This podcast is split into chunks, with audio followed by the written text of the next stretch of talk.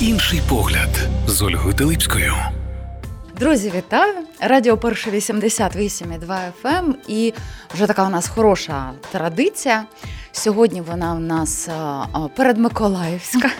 Сьогодні ми за новим стилем будемо під подушками шукати подарунки. Ну і сьогодні гостя, засновниця освітнього центру Метафрем, НЛП, тренер, бізнес-тренер Євгенія Бардіна.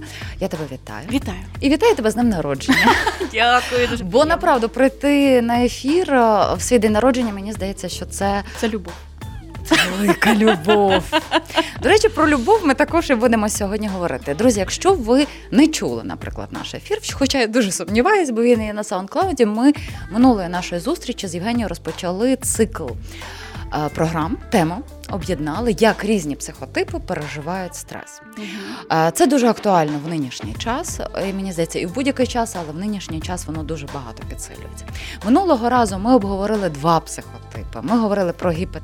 Гіпотим. Гіпотима. Гіпотима та істероїди. До речі, е, мої знайомі, хто слухав, е, питалися: слухай, а от дивись, я прослухала, але істероїд це ж точно не від істерика.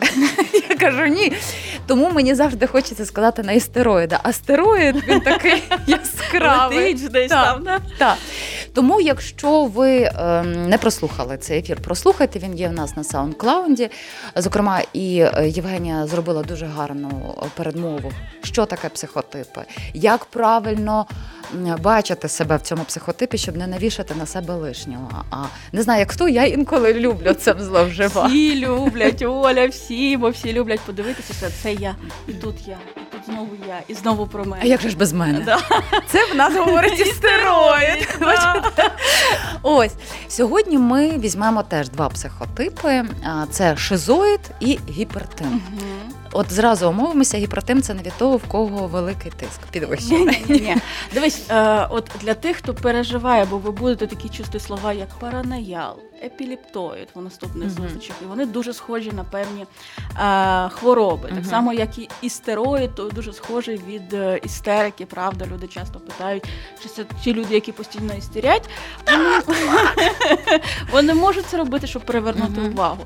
І звичайно, назви е, реально мають спільне походження, бо є поняття акцентуація, це коли таке невеличке дозування певної, е, якщо великий прояв, то є хвороба, а такі, якщо такі маленькі, маленьким піпеточкою крапнули, і ми маємо такий характер, який проявляється в тому числі, наприклад, параноял у паранояльності певній, параноїдальності, точніше, е, епілептоїд е, в такій залипанні певному, які, до якого схильні люди з епілепсією. Тому певні такі дрібнички будуть мати спільні якісь їх риси. не треба лякатися. Але не треба лякатися, бо кожен з нас має певний психотип, uh-huh. і знову ж таки це нормально. І ми е, по своєму життю я все ж таки підтримую ту думку, що ми можемо змінювати це uh-huh. своєю силою там не знаю, виховання певних е, ситуацій, в яких ми опиняємося. Тому це не вирок, це просто ваш на сьогодні uh-huh. такий портрет дуже узагальнений. Але це можна міняти. Отак, от надія є Євгенія Бардіна її дала. Е, з кого почнемо? З шизоїда чи з гіпертима? Давай гіпертим. Давай. Ми минулого разу так. починали з гіпотима, а гіпертим для того, щоб ми могли якраз і порівнювати її. Вони дуже схоже звучать, але дуже не схоже поводяться. Угу. Як зрозуміти, що у вас дитина гіпертим? Ну, якщо ваша дитина така єгоза, знаєш є такий термін, людина, яка не сидить жодної хвилини угу. на місці, така дзига, яка постійно десь побіжала, десь е, щось почала. Тут вона притягнула якогось котика, тут вона вже забула про котика, притягнула вам гості е, араву якихось ну, хлопчиків та дівчат, з якими щойно познайомилися, назвали їх своїми кращими друзями, запросила на ваш день народження. Потім... Я бачу, вона так діє, як ти швидко говориш. так? Ти розумієш, у мене дуже багато в дитинстві було гіпертивності, і навіть якщо говорити про день народження, була ситуація, коли один, здається, мені було чи то 16, чи то 15 років, коли я вирішила не відзначати. Це була не кругла дата, mm-hmm. не відзначати день народження. І мама така: ну добре, там зекономимо умовно на дні народження нічого не будемо робити. І кожен з моїх безліч друзів, які вважали мене ну важливою mm-hmm. людиною в своєму житті, порахували, що я буду сама сидіти в цей день народження, вирішили прийти і зробити мені сюрприз. І мама приходить з роботи, а в мене людей 40 сидить просто на полу, десь там на якомусь дивані в сусідньому кімнаті, бо немає місця Кожен прийшов з невеличким там тортиком або чимось, тому ми просто поставили чаю, відзначили, чим були багаті. Але оце якраз, якщо у вас дитина гіпертим, то в вашій хаті ніколи не буде пусто. Бо гіпертен це людина, яка постійно в комунікації, постійно в русі. Ваша дитина буде записуватися в усі гуртки, які можна записатися. Бо найцінніше, що є для вашої дитини, це є комунікація з іншими людьми. І на відміну від тої е, е, особистості, які ми розбрали минулої програми, це гіпотим. Ми говорили, що йому дуже важко дається комунікація, і він дуже прив'язується. То гіпертим створює доволі поверхневі зв'язки. Тобто гіпертим не прив'язується до людей. Це людина свято, це людина драйв, це людина комунікація, але в неї немає близьких друзів. Вона всіх називає кращими друзями, вона з усіма розуміється. Але е, якщо ти ще дитина, то підтримувати зв'язки простіше, ну в сенсі, що ви там одні одному там дзвоните, mm-hmm. якось комунікуєте. То як коли вона виростає, то вона може навіть забути, як вас звати. Тобто це людина, з якою класно відпочивати. От згадайте людей, з якими ви поїхали в відпустку, провели шикарний час. Вона вас постійно тягнула на якісь цікаві там не знаю, екскурсії, сама створювала екскурсії, всіх об'єднувала і підуськувала кудись піти. У вас завжди було цікаво. Ввечері у вас були якісь ігри, які ця людина uh-huh. організовувала. Вона завжди була перша з аніматором, там навіть видирала телефон, тому ой, телефон, мікрофон, тому що вона була кращим аніматором на її думку. Але потім через період вона так, забуває, як вас звати. Так, ви приїжджаєте подивися, додому. те, що ти описуєш, у мене два образи складаються. Перший образ, е, напевно, десь кінематографічний, людина, яка дуже популярна в соціумі, приходить додому, і вона сама самотня. А інший образ це людина, у якої, ем, ну напевно, тоді ж від природи дуже класно виходить налагоджувати соціальну комунікацію. Е, і те, і те. Єдине, що гіпертим, приходячи додому, е, він, е, якщо за самотній, він дзвонить ще черговій порції друзів, які знаходив в телефонній книзі, uh силиться згадати, звідки в мене цей номер. Потім пише і дзвонить: Олю, ти мене пам'ятаєш? Ми з тобою в 18-му році разом на Буковель їздили, поїхали зібралися, і через 5 хвилин вона або в тебе в гостях, або вже зібралася кудись їде, або автостопом вже зупиняє машини. Бо гіпертим він взагалі не схильний до глибоких переживань. Угу. Це істероїд може на публіку грати, а потім, втративши увагу, прийти додому і гірко плакати, бо авації скінчилися. Гіпертим він не про глибоке переживання. Він якраз людина свята в сенсі, якраз та людина, яка постійно це свято створює. Це не він не витрачає на це зусилля. І стероїд витрачає. Ми говорили, що е, тип нервової системи в стероїди такі по гіперболі назад, вверх, вниз. Вверх. І це слабка нервова система. Так, і слабка. А гіпертима? Е, вона більш сильна, але е, гіпертим, наприклад, навантаження витримує, наприклад, три тижні. Він може драйвувати, драйвувати.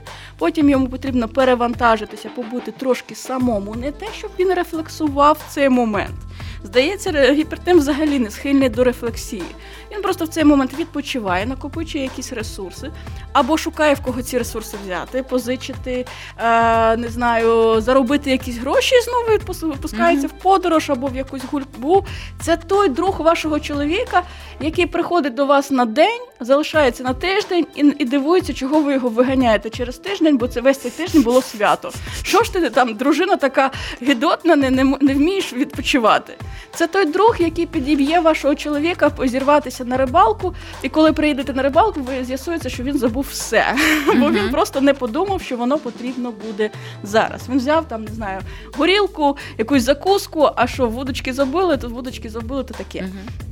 Тобто це людина свято, з якою класно, реально класно відпочивати. Це людина, з якою класно залишити дітлахів, бо він завжди знайде спільну мову. Uh-huh. Але це трохи такий інфантильний типаж, який все життя живе одним днем. Гіпертим не здібний реально на глибокі переживання, тому, мабуть, їм найлегше дасться переживання стресу. Ще легко дасться шизоїду, мене просто так їх об'єднали. Просто щоб пояснити, така людина швидше за все кожного разу буде знаходити м- через що, наприклад, немає грошей, окей, я позичу. Треба повертати, позичу в когось, щоб повернути. Дуже багато вітальності там. А, Так, так, але багато і неглибокості з іншої uh-huh. сторони. Добре, коли цей психотип проявлений, наприклад, дуже класно в дитячому віці. Uh-huh. Він підтримується в тому числі гормональною системою, і гіпертим в цьому віці він на своєму місці. В нього дуже багато друзів, якщо назвати це друзями, ну коректно, тому що я ж вже казала, що він дуже легко забуває. Він дуже легко змінює школи, змінює е, роботу, змінює не знаю, оточення, приходить нові компанії, дуже швидко займає там своє місце. Він знайде з кожним спільну мову. Але коли наступає 25+, і коли вже всі знаходять свої сім'ї, і він ніби відчуває такий трохи соціальний тиск, що потрібно і самому знайти собі якусь сім'ю, але це ж про відповідальність. Ну тоді в нього буде кілька. Або, Або, Наприклад, не стосунки. як там кажуть, в кожного в у моряка в кожної в кожному порту своя родина. От у нього буде багато портів, по яким він буде їздити. І е, він там буде запливати на 2-3 тижні, якраз у цей період, коли в нього нормально Мгм. mm витримує його психіка, створювати вам свято.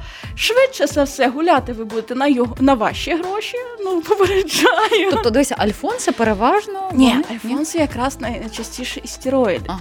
Бо істероїд розуміє свою красу, і він такий е, альфонс, якого хоче це утримувати. Ваш друг гіпер- гіпертим швидше за все буде мати пузіка, лисінку, неопрятний зовнішній вигляд. Він ну не хочеться утримувати такого чоловіка. Тобто, це не той типовий альфонс, якого важко. Зате з ним весело. Мгм. Знаєте, прилітає до вас це людина свято. Наприклад, до одних він приїжджає на Новий рік, до інших на водохреща, до інших ще там в лютому якісь свята він заскочить, і він може так роками подорожувати, не маючи навіть куди Мгм. повертатися. Його це не парить. Це людина без коріння, таке перекати поле. І е, з переваг вам завжди буде з ним весело. Реально весело. Вам Ні, ну направду, якщо так взяти, е, це дуже важливо мати, наприклад, людину в своєму оточенні, з якою справді легко і весело провести вечір, чи можливо якось Або відпустку. поїхати відпустити. Так, Це якраз е, е, будуть відпустки, про які ви будете згадувати. Він згадає, придумає якийсь квест. Ви прокинете, знайдете лист вам від піратів, який ви відкриєте. Там буде мапа з е, якимось, е, не знаю, захованим е, сокровищем. Ви підете шукати ці кошти. Ви шикарно, реально шикарно проведете свій час. І дуже багато гіпертимів знаходять у дорослому житті себе в там ведучі свят, організатори свят. Е, у мене були навчалися хлопчик та дівчинка, взагалі там і дружина потім цього хлопчика навчалася. От брат і сестра. Е, вони створили агенцію свят. І це була одна з кращих агенцій Києва, бо вона була дуже гіпертимна, вона дуже нереально гіпертимна. Вона вигадувала різні е, проекти. В них кожне свято мало своє обличчя. Вона вигадувала різні іграшки, вона шила іграшки по малюнкам дітей. Мгм. Вона створювала класні фотозони. А брат відповідав за доведення до ума все, що вона придумала. Тобто за персонал, за податки, за всякі. Бо він був дуже паранояльний, а вона була дуже гіпертимна. І навіть зараз, от коли почалася війна, вона першою адаптувалася до цієї ситуації. Вона створила е, автоволонтерський е, жіночий волонтерський такий пол- полк, який вивозив авто для тих, хто потребує. Ну, наприклад, людина виїхала за кордон, авто залишилося тут. Або треба ввести авто. Вона допомагала з цим. Тому що такі люди зазвичай на проектну діяльність. От для неї це комфортна ситуація. Або їм в парі має бути хтось, хто буде доводити до ума те, що вони вигадали. Ти знаєш, ти говориш, я розумію, що у нас ще попереду, і сьогодні навіть е, ще один психотип шизоїд, а потім у нас ще попереду інші. І загалом е, я не знаю, але думаю, що напевно великі такі ґрунтовні компанії вони підбирають собі так команду, щоб кожен був на своєму місці з власним психотипом. Тоді це просто вистрілить. Ну, Так. Най, найгірше, що я колись бачила, це людина з психотипом гіпертим у бухгалтерії. Страшно було дивитися на бухгалтерію, бо там періодично траплявся хаос, бо людина забувала. Е, їй було скучно займатися якоюсь монотонною роботою, вона не могла себе проявити. Вона отримала постійно наганяє від керівництва. Але її засунули батьки вчитися, наприклад, на, на бухгалтера, і вона мусила вже потім іти працювати, і страшно було щось міняти. А з іншого боку, я бачила змучене керівництво, яке постійно відчувало, що от-от завалиться якийсь там піврічний звіт або якийсь проект, вони постійно розуміли, що будуть мати проблеми. І от якщо людина не на своєму місці в команді, це звичайно страшно для всіх. Дивися, а, якщо говорити, от ти вже і умовилась про частину стресу, що людина дуже швидко переключається. Мгм. Вона не здатна. Я вживу слово депресія, але не в клінічному Мгм. розумінні, а в тому, яке ми використовуємо в соціумі, хоча це і неправильно, але я вживу його. Так? Тобто вона не схильна до таких. Вона навіть не розуміє Станів. про що ти. Вона так, е, ну вона може там посумувати якийсь час, але це ну, максимум день. Нещодавно мені в Тіктоці попав шматочок е, мультику, якщо знаєш, тролі. Був такий мультик. так. І там була така гіпертимна принцеса, головна героїня, і є фрагмент, коли в неї є подруга е, троль. І Мгм. вона до неї приходить, каже: Ми робимо свято. Я одягнулася райдугою. Ми відзначимо там День Святого Петра, наприклад, чи щось таке. А троліха їй каже: Зупинися, зупинися, я не хочу зараз святкувати. Ти, хо- ти хочеш інші декорації, ти хочеш інше свято, ти хочеш, я зроблю іншу зачіску. Я не хочу, почуй мене, я не хочу зараз святкувати. І в них стався. Конфлікт. Вон- е, головна героїня пішла, посумувала, потім вона знову побачила, помирилася і знову відновила комунікацію. Чи може гіпертим сумувати? Може, але недовго. Мгм. Може бути таке, що ви зустрічаєте гіпертима і кажете, слухай, ти мене задовбав. Ти на роботі всі е, звіти невчасно здаєш. Ти вдома приходиш за північ, тому що пі, е, ти там десь загуляв, тебе може там побачила на цих вихідних, то потім ти пропав на місяць і знову з'явився. Мене це дістало. А наприклад, він реально мав до вас серйозні відчуття. Він там постраждає день, дай Боже, щоб день. Знову вам подзвонить і каже, ну вибач, ну я виправлюсь. Не виправиться. Але Але вибачився, це теж дуже важливий момент. Тобто така людина, ну це людина оркестр, якої часто забагато. Вона не знає міри ні в грошах, тому в неї їх немає. Вона не вміє їх зберігати. Вона має гроші, вона сьогодні витрачає, вона заплатить за всіх, вона влаш- влаштує всім свято, вона зніме з себе останню рубашку, бо вона потім візьме у вас. Ну це ж не проблема. Вона знайде де взяти ту рубашку. Це людина, з якою легко, з якою комфортно, але ми ж не можемо постійно жити в святі. І якраз такій людині часто прилітає, як ти можеш жити таким чином, якщо зараз війна. Мгм. І люди ображаються, кажуть, я йому кажу, я йому там пишу якісь дописи, а він мене ігнорує. Е, е, Гіпертима часто м, засуджують і називають товсто- товстошкіри. Це правда, направду Мгм. так. Він просто не пропускає в себе такі емоції. Йому здається, така людина, яка каже вам, що сумувати. У мене мама гіпертим. Ми один раз прийшли з нею на е, е, масаж. От поки вона змушена була годину лежати на масажі, вона вже чухалася, вона вже познайомилася з масажистом. Їй вже хотілося їздити по приміщенню. Потім ми пішли в басейн, там такий невеличкий басейн в спа-зоні, то вона оплавала весь басейн. Бо що це я буду лежати? Що це я буду просто сидіти в воді? Гіпертиму постійно потрібен рух. З одного боку, це була краща мама, яку можна уявити дитині. Ми з нею постійно щось вигадували, їй постійно хотілося якісь свята для нас робити. А з іншого боку, зараз особливо, коли вона приїхала з. Миколаєва у Львів, і в Миколаєві вона звикла до двіжу, який вона сама постійно створювала, а тут у неї немає такої можливості.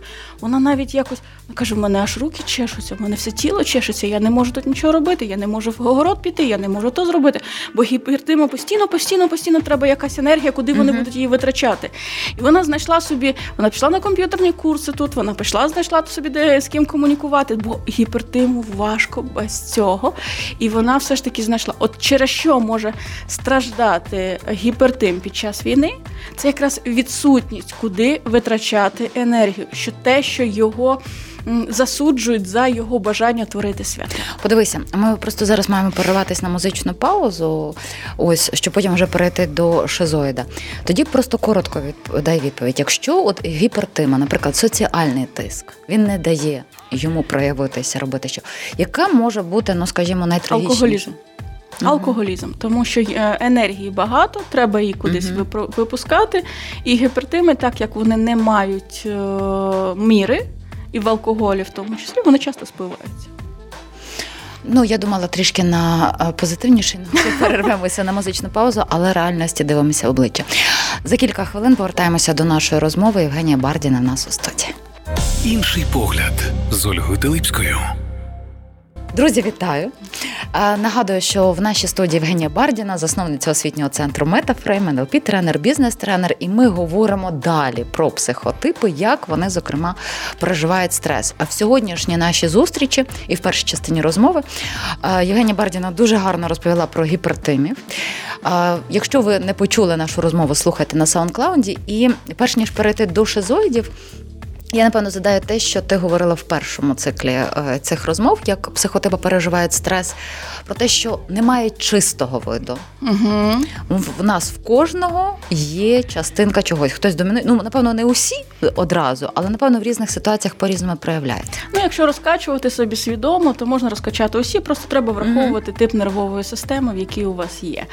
Е, Я не просто так об'єднала гіпертима і шизоїда в одну програму, тому що часто буде здаватися, і багато хто говорить, що їх об'єднати в одній людині не можна. Але я є представником гіпертима і шизоїда в одній. То окей, я я дозволю Да. собі перебити. То тебе як назвати? Гіпертимний шизоїд чи Ши- шизоїдний гіпертим? Тоді. Гіпотим, гіпертимно гіпотимний шизоїд і стероїд. О, бачите, Так. може чотири компоненти.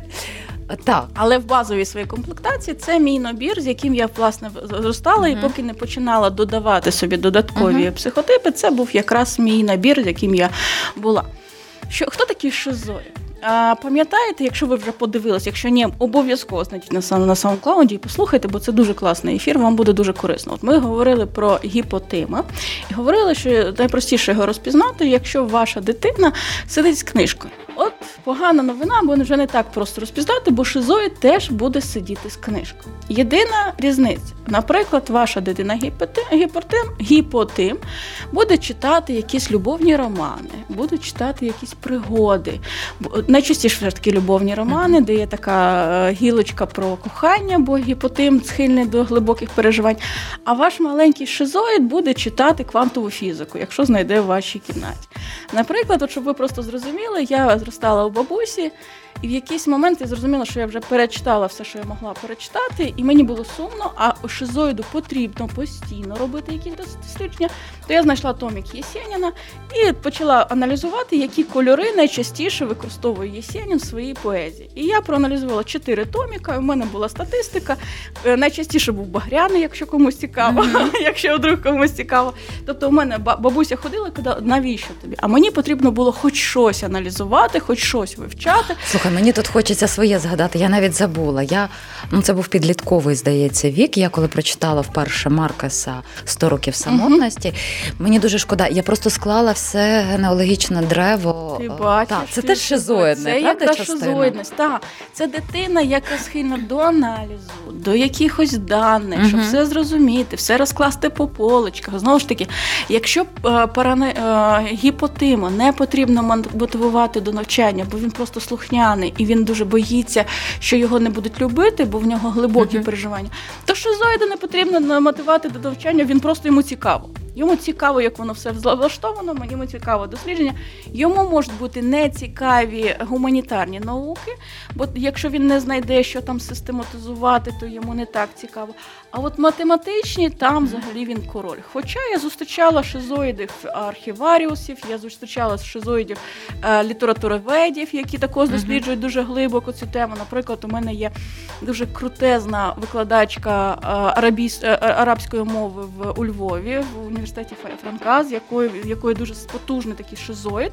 І ми з нею аналізували різницю перекладів Івана Франка з української на арабську. Бо, Боже, наприклад, прекрасна. Українська мова це в основному візуальні образи, а арабська мова це в основному е, їжа. Я б тебе з'їв, кажуть вони, коли кажуть, я тебе кохаю. А у нас я бачу, яка ти красива, наприклад, найчастіше використовують. От якщо у вас є шизоїд, ви будете вивчати такі занудні на перший погляд теми, І, а, і вони зовсім не математичні. але так там можна систематизувати. Окей. Ні, бо просто ти сказала е, про математичну. Я, наприклад, ем, такий камінгаут ефірі. Я коли навчалася в училищі, і в нас була ну, щось математика чи інформатика. А ось мені тоді викладачка сказала: Олю, я багато бачила людей, які не знають математику, лише настільки.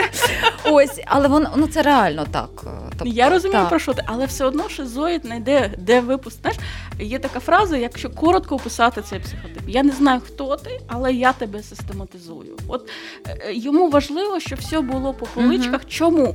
Тому що дитина шизоїд е, має дуже недорозвинену емоційну сферу.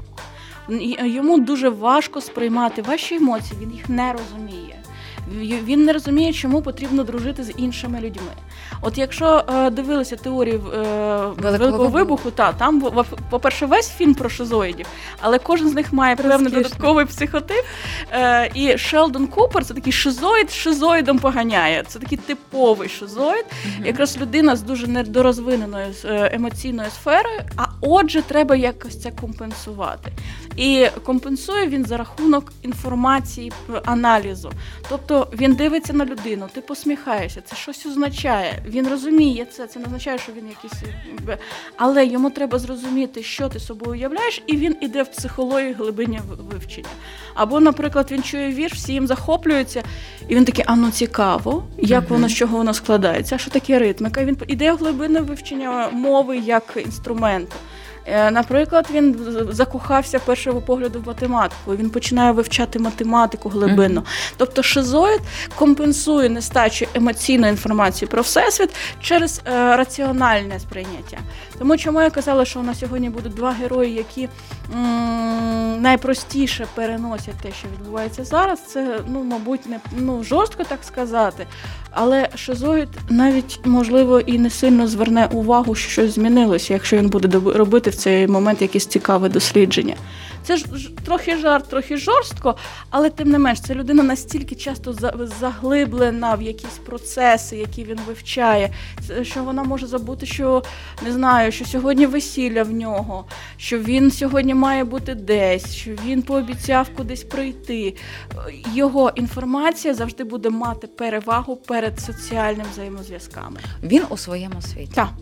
Наскільки важко його витягнути з того світу? Треба йому ну, дати нову систему координат. Так, е, ну чи можна закохати в себе шизоїди, наприклад, якщо ми говоримо про відносини? Бо шизоїди з одного боку вони виглядають не дуже прикольно. Вони взагалі мали на увазі е, е, вашу думку про його зовнішній mm-hmm. вид. Якщо в нього немає додаткових розвинених, наприклад, там істероїдних якихось рис, то це буде людина, яка прийде до вас на перше побачення з хлібом в бороді і з не знаю крейдою на піджаку, бо йому не важливо. Е, ну шизоїд і не відчуває межі свого тіла. Давайте так скажемо. Йому важко це робити, тому що він від тілесного і емоційного відмовляється, тому часто він такий незграбний, десь щось порване, десь щось неохайно застьобнуто. Він не дуже на це зважає. Mm-hmm. А з іншого боку, його цікавість і його харизма, а там є харизма, завжди робить його таким загадковим, до якого часто тягнуться. Ну, наприклад, давайте згадаємо всі фільми, які зняті по Шерлоку Холмсу де е, Бенедикт Камбербеч втілив дуже непогано шизоїда. Є Шерлок, американський серіал, де він може виглядати як завгодно. Менталіст. Але до нього тягнуться, бо там харизма, там знання, там зацікавленість якихось таких. Але бачиш, ну вони виглядають ну, принаймні герої. Менталіст, і Шерлок Холмс, і американський, британський. Ну, сексі, красиві чоловіки, е, красиво вбрані. Е, Якщо ми згадаємо менталіста, то перший сезон він не виглядав якраз так. Треба передивитися. Передивись, перших сезонах. Напевно, харизма бачиш От, засліплює. Доктор Хаус. Постійна небритість, постійна неохайна uh-huh. одяг, постійна десь якась небрежність е, в одязі.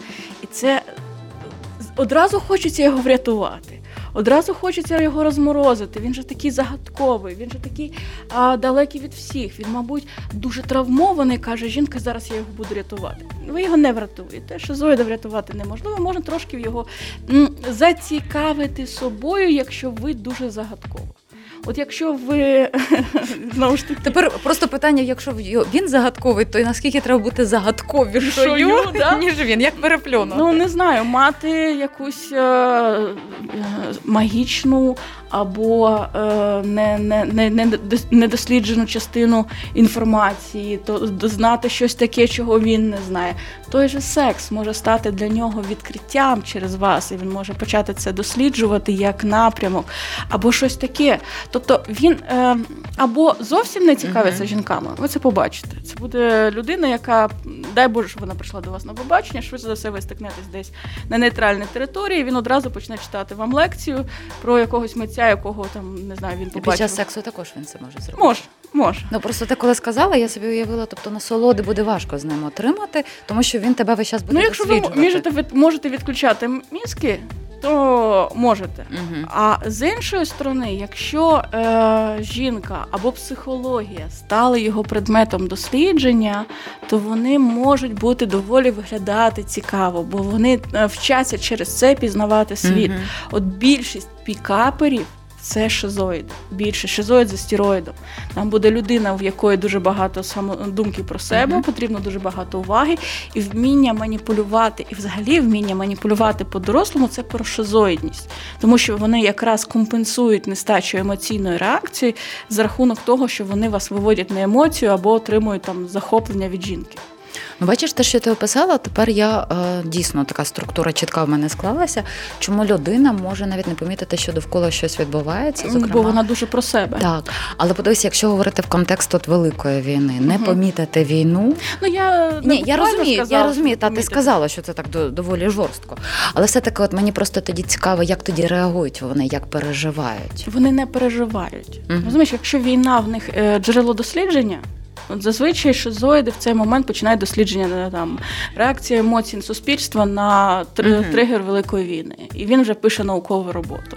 Або він в цей момент починає дивитися на розумієш, всі довкола переживають, а ти сидиш і просто бачиш, що всі суетяться. Та Мгм. і ти не розумієш, чому. Ну Тобто відсторонений такий погляд виходить. там завжди погляд такий е, в НЛП це називається третя позиція сприйняття, коли ти перша позиція, коли ти дивишся за своїх очей, і сприймаєш через свої емоції. Друга позиція це коли я емпат і я співчуваю постійно іншим. А третя позиція це коли я такий режисер в рубці, який вмикає кіно і дивиться кіно. От 90% часу шизоїд дивиться кіно про реальність. І е, він може зробити шикарне відкриття або е, створити щось геніальне в цей момент, саме перетворюючи одну форму в іншу. Взагалі про творчість, якщо говорити про творчість, то це шизоїдність. Шизоїди реально творять. Вони винаходять щось нове, тому що потреба, по-перше, в них потреба щось шукати, якісь нові погляди, нові ракурси. А по-друге, вони вміють поєднати те, що не об'єднується, і вони вміють побачити, не відчути.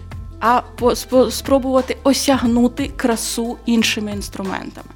Красиво. Мгм. Ну, бачиш, ем, тут е, я так скажу, це не те, що я там кажу, що це плюс до карми, але направду, е, якщо навіть говорити в контексті великої війни, люди, які могли оцінювати, що відбувається з настроями суспільства, які переживання, це направду потім дуже помічне і для того, щоб зрозуміти.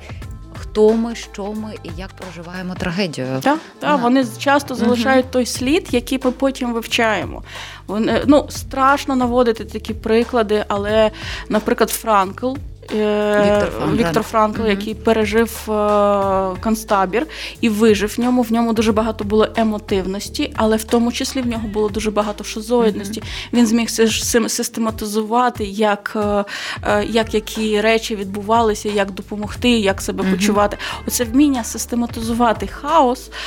Осідлать його, якщо можна Мгм. сказати так, то це якраз про шизоїдність, бо йому важливо, він живе в хаосі, він створює хаос і він систематизує хаос. Е, усі дослідження пов'язані з виживанням під час війни, е, якісь процеси, які відбуваються в психіці під час війни, роблять зазвичай шизоїди, бо саме шизоїди дозволяють собі бути беземоційним спостерігачем і дослідником. Вони не ввалюються в контекст. З них виходять прекрасні хірурги, наприклад, через це. В них приходять прекрасні психологи, тому що вони не емоційно включені. Наприклад, гештальт передбачає, що психолог може плакати з тобою. А є напрямки психотерапії, які передбачають, що психолог може має бути спокійним спостерігачем і допомагати тобі прожити твої емоції. Оце шизоїди. Гіпнотерапевти це шизоїди, тому що дуже важливо дивитися з осторонь і, і вести тебе до зцілення.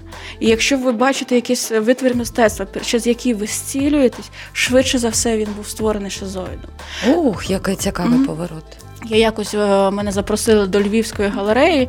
Я вже зараз не згадаю е, назву твору, але там є картина е, про е, потоп. І е, чоловік виносить жінку в останнє з, останнього пориву піднімає її над е, потоком води для того, щоб вона вижила. І я коли побачила це е, полотно, в мене мурахи пішли по тілу, мені захотілося плакати. Це було дуже сильно. І коли я почала досліджувати, я зрозуміла, що е, автор теж є був ши- шизоїдом. Розумієш? Часто шизоїди через свої твори добирають або, або намагаються осягнути те, що вони психологічно зараз не здібні осягнути, бо вони не відчувають цих емоцій, а вони намагаються їх хоч якось прожити або дати собі до них доступ. От ти мене зацікавила, тепер треба дослідити, чи був Мікеланджело шизоїдом, тому що Треба коли... дослідити, не скажу. А, ну, ти згадала от випадок картині. Да Вінчі точно Галереї. мав шизоїдну складову, це, це безумовно. Бо я пам'ятаю, коли опинилась в Секстинській капеллі, е, десь усвідомлення того, що тут багато сторіч відбувалися анклави, творилася історія, і плюс дивитися всі ці розписи. Ну я не можу сказати, що в мене була істерика, але я була в такому передісторичному стані, і мені дуже е, я плакала. Дуже круто, дуже І тому кажу, тепер треба дослідити Треба Мікеланджело. дослідити. А, ну що ж, я думаю, що ми так, е, звичайно, ці теми, і кожен психотип е, тут тільки пірни, та, і ти буде важко випірнути. Але я тобі дуже дякую. До наступної зустрічі. Можливо, зразу заанонсуємо, кого ми чи будемо Давай тримати в візьмемо інтризі. паранояла Так. і емотива. Дві теж крайності, які, про які можна поговорити дуже цікаво. І в нас на останню зустріч залишиться епіліптоїд і тривожний. Тривожний епілептоїд. Але це різні. Це також може поєднуватися. Євгенія Бардіна, засновниця освітнього центру Метафрейм, НЛП тренер, бізнес-тренер. Я тобі дуже дякую. Дякую. Друзі, якщо ви е, зараз нас слухаєте, ця розмова в скорому часі з'явиться на SoundCloud, і під цією розмовою ми будемо доставляти якраз усі решта розмови, щоб був цілий цикл, щоб пізнати частинку себе. Дякую тебе дуже і з днем народження. Ще раз дякую. Інший погляд з Ольгою Телипською.